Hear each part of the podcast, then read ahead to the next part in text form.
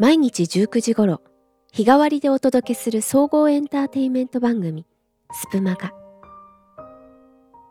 ラジオは旬の話題や情報を、バラエティで笑いや元気を、音楽は心に響く素敵な歌とメロディーを、声劇でドラマの世界を味わい、一週間の疲れは朗読で癒しましょう。日曜は琴の葉図書館。ようこそカラビンカです。今回ご紹介するのは、太宰治、葉桜と魔敵です。5月半ばの頃のお話ということで、こちらを選びました。姉妹の家族愛を描いた、とても美しい作品です。太宰作品を取り上げるのは2回目なので作者についての紹介は省きますところで2022年今年のゴールデンウィークは久しぶりに制限なく過ごすことができたわけですが大人はもちろんのこと行動力やエネルギーいっぱいの若者たちが目いっぱいおしゃれをして街にあふれているのを見かけるととてもほっとした気持ちになりました。この作品では厳格な父にかなり制限されて育てられた姉妹の抑圧がウイルスパンデミックに閉じ込められた現代の若者に通ずるものがあると感じました。姉の目線で語られたこちらの作品の朗読は抜粋でお送りします。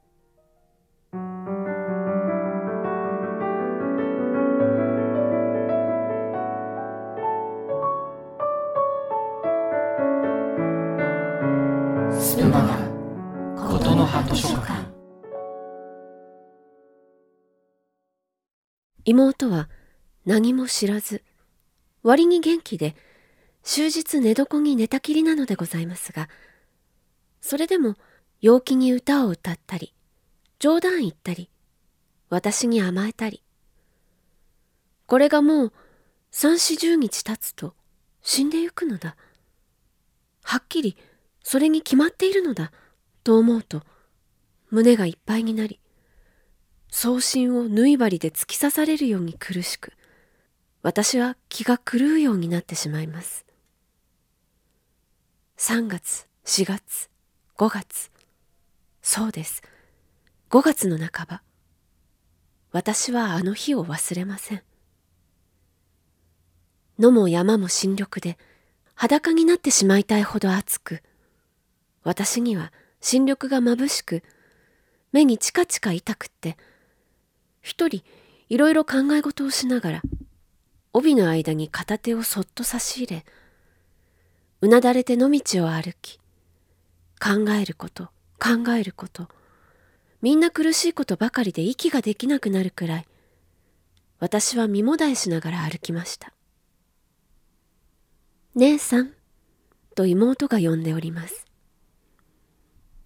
妹もその頃は痩せ衰えて力なく自分でもうすうすもうそんなに長くないことを知ってきている様子で以前のようにあまり何かと私に無理難題言いつけて甘ったれるようなことがなくなってしまって私にはそれがまた一層つらいのでございます姉さんこの手紙いつ来たの？私ははっと胸をつかれ顔の血の気がなくなったのを自分ではっきり意識いたしました。いつ来たの？妹は無心のようでございます。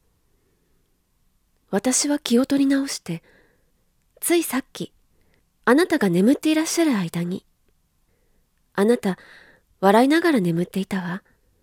あたし、こっそりあなたの枕元に置いといたの。知らなかったでしょ？ああ、知らなかった。妹は夕闇の迫った薄暗い部屋の中で白く美しく笑って。姉さん、私この手紙読んだの。おかしいわ。私の知らない人なのよ。知らないことがあるものか。私はその手紙の差出人の MT という男の人を知っております。ちゃんと知っていたのでございます。いいえ、お会いしたことはないのでございますが、私がその五六日前、妹のタンスをそっと整理して、その折に一つの引き出しの奥底に一束の手紙が緑のリボンできっちり結ばれて隠されてあるのを発見いたし、いけないことでしょうけれども、リボンをほどいて、見てしまったのでございます。およそ30通ほどの手紙。全部がその MT さんからのお手紙だったのでございます。もっとも手紙の表には、MT さんのお名前は書かれておりませぬ。手紙の中にちゃんと書かれてあるのでございます。そうして手紙の表には、差出人としていろいろの女の人の名前が記されてあって、それがみんな実在の妹のお友達のお名前でございましたので、私も父もこんなにどっさり男の人と文通しているなど、夢にも気づかなかったのでございます。きっと、その MT という人は、用心深く、妹からお友達の名前をたくさん聞いておいて、次々とその数ある名前を用いて手紙をよこしていたのでございましょう。私はそれに決めてしまって、若い人たちの大胆さに密かに舌を巻き、あの厳格な父に知れたらどんなことになるだろう、と身震いするほど恐ろしく、けれども、一通ずつ日付に従って読んでいくにつれて、私までなんだか楽しくウキウキしてきて、時々はあまりの他愛なさに一人でクスクス笑ってしまって、おしまいには自分自身にさえ広い大きな世界が開けてくるような気がいたしました。私もまだその頃は二十歳になったばかりで、若い女としての口には言えぬ苦しみもいろいろあったのでございます。三十通余りのその手紙をまるで谷川が流れ走るような感じでぐんぐん読んでいって、去年の秋の最後の一通の手紙を読みかけて、思わず立ち上がってしまいました。雷電に打たれた時の気持ちってあんなものかもしれませぬ。のけぞるほどにぎょっといたしました。妹たちの恋愛は心だけのものではなかったのです。もっと醜く進んでいたのでございます。私は手紙を焼きました。一通残らず焼きました。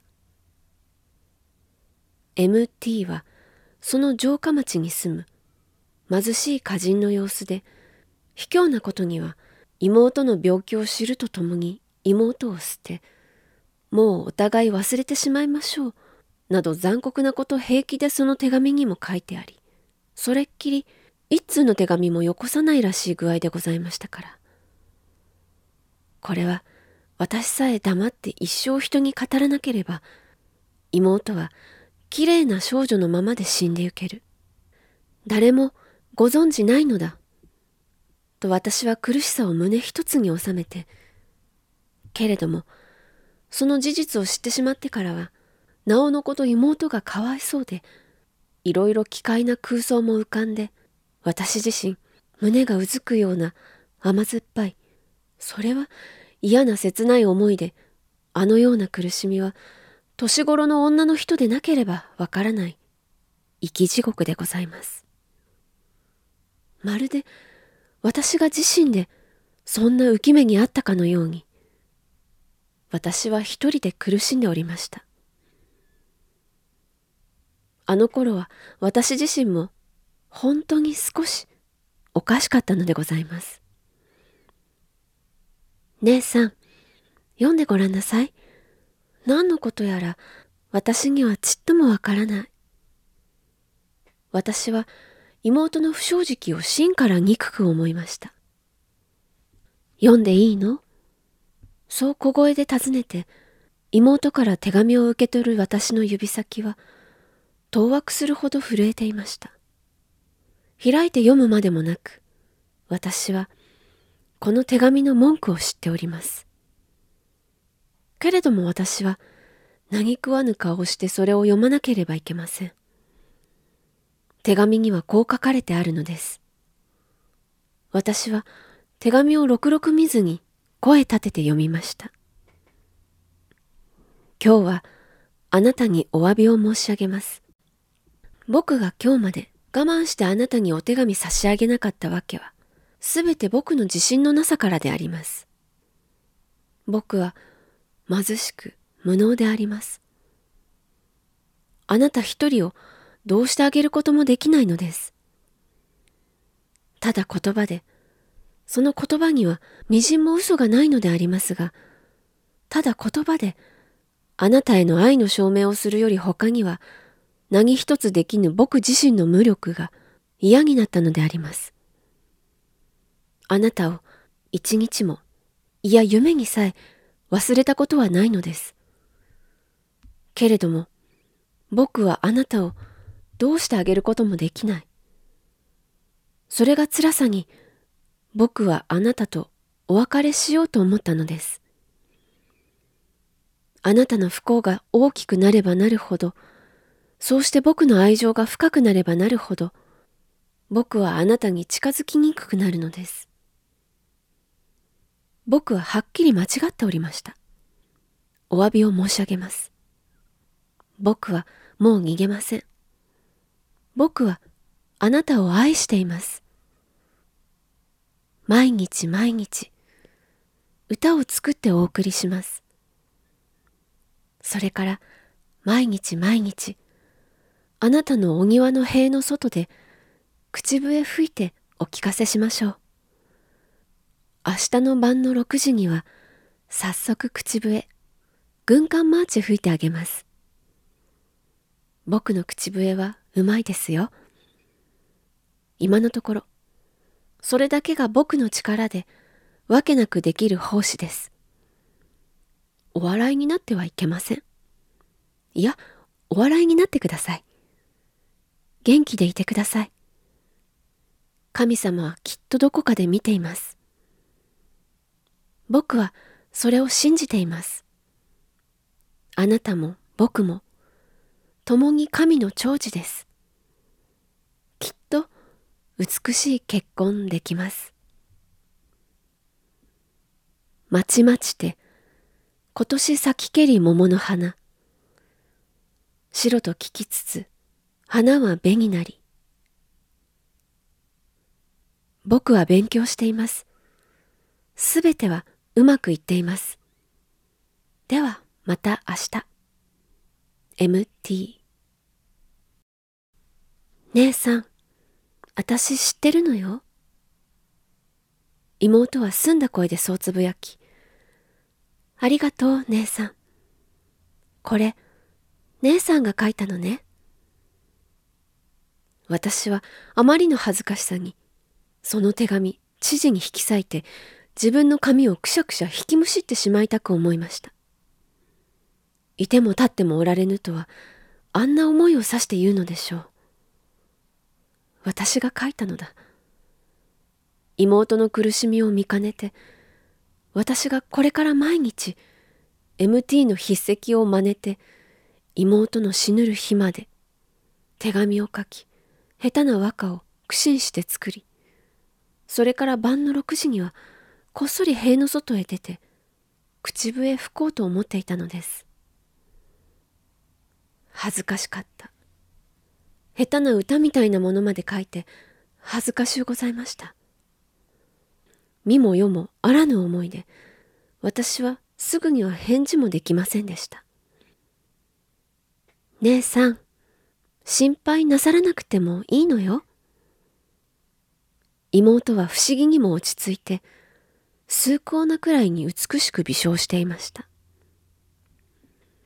姉さん、あの緑のリボンで結んであった手紙を見たのでしょあれは嘘。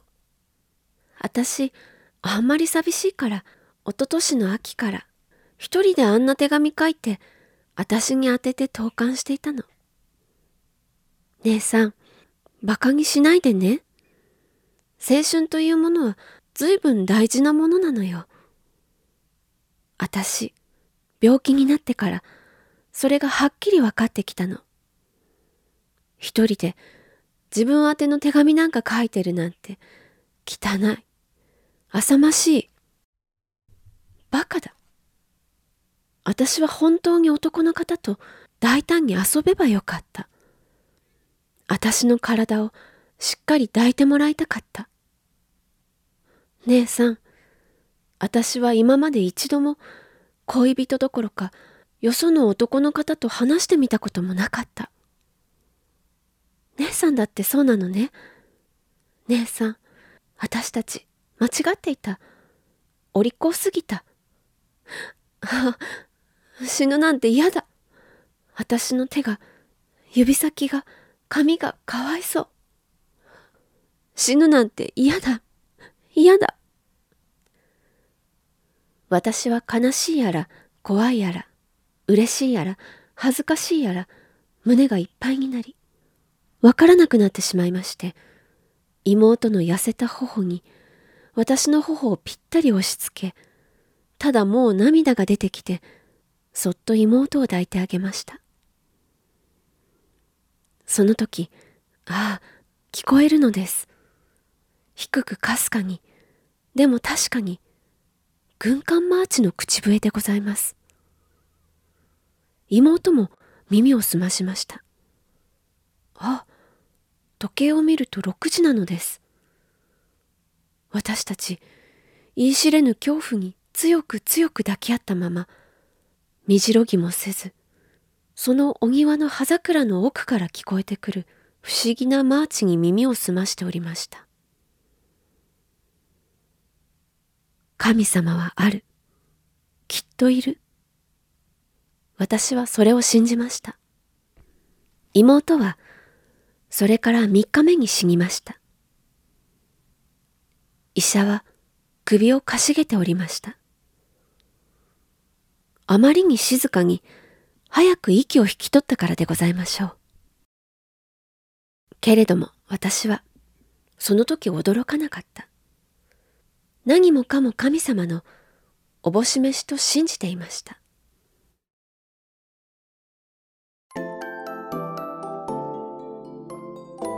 スプマガことの葉図書館。いかがでしたか？口笛を吹いたのは誰だったのでしょうか？作品には父の仕業ではなかったろうかということでしたがそれとも神様からの恵みとあるように姉妹の幻聴でしょうか？いずれにせよ何者かの妹を思う気持ちがそうさせて彼女の心を満たすことができたと言えるのではないでしょうか若者たちは桜の葉っぱが盛んに茂るように命いっぱい輝いてほしいものです。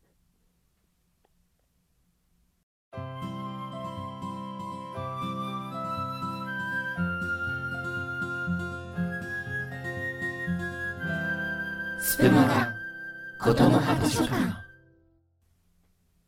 おしゃべり豆知識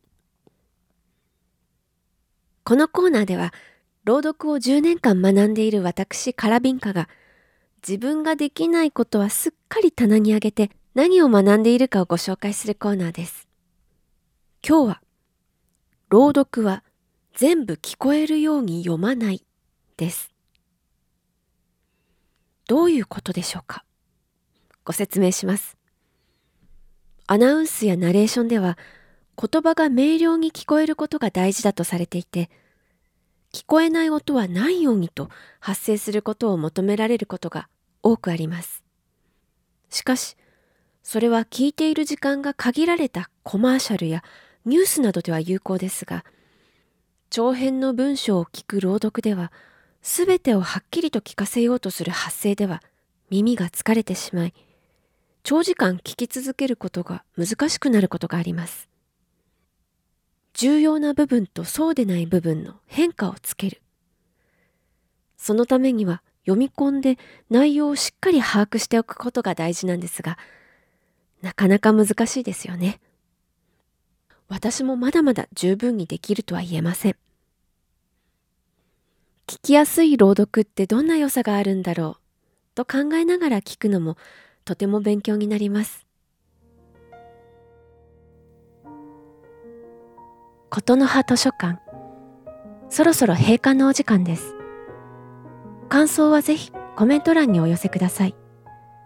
ツイッターでのシェアも大歓迎です。明日からも楽しいコンテンツが更新されるスプマガをどうぞ毎日お楽しみに。最後までお聴きくださりありがとうございました。お相手はカラビンカでした。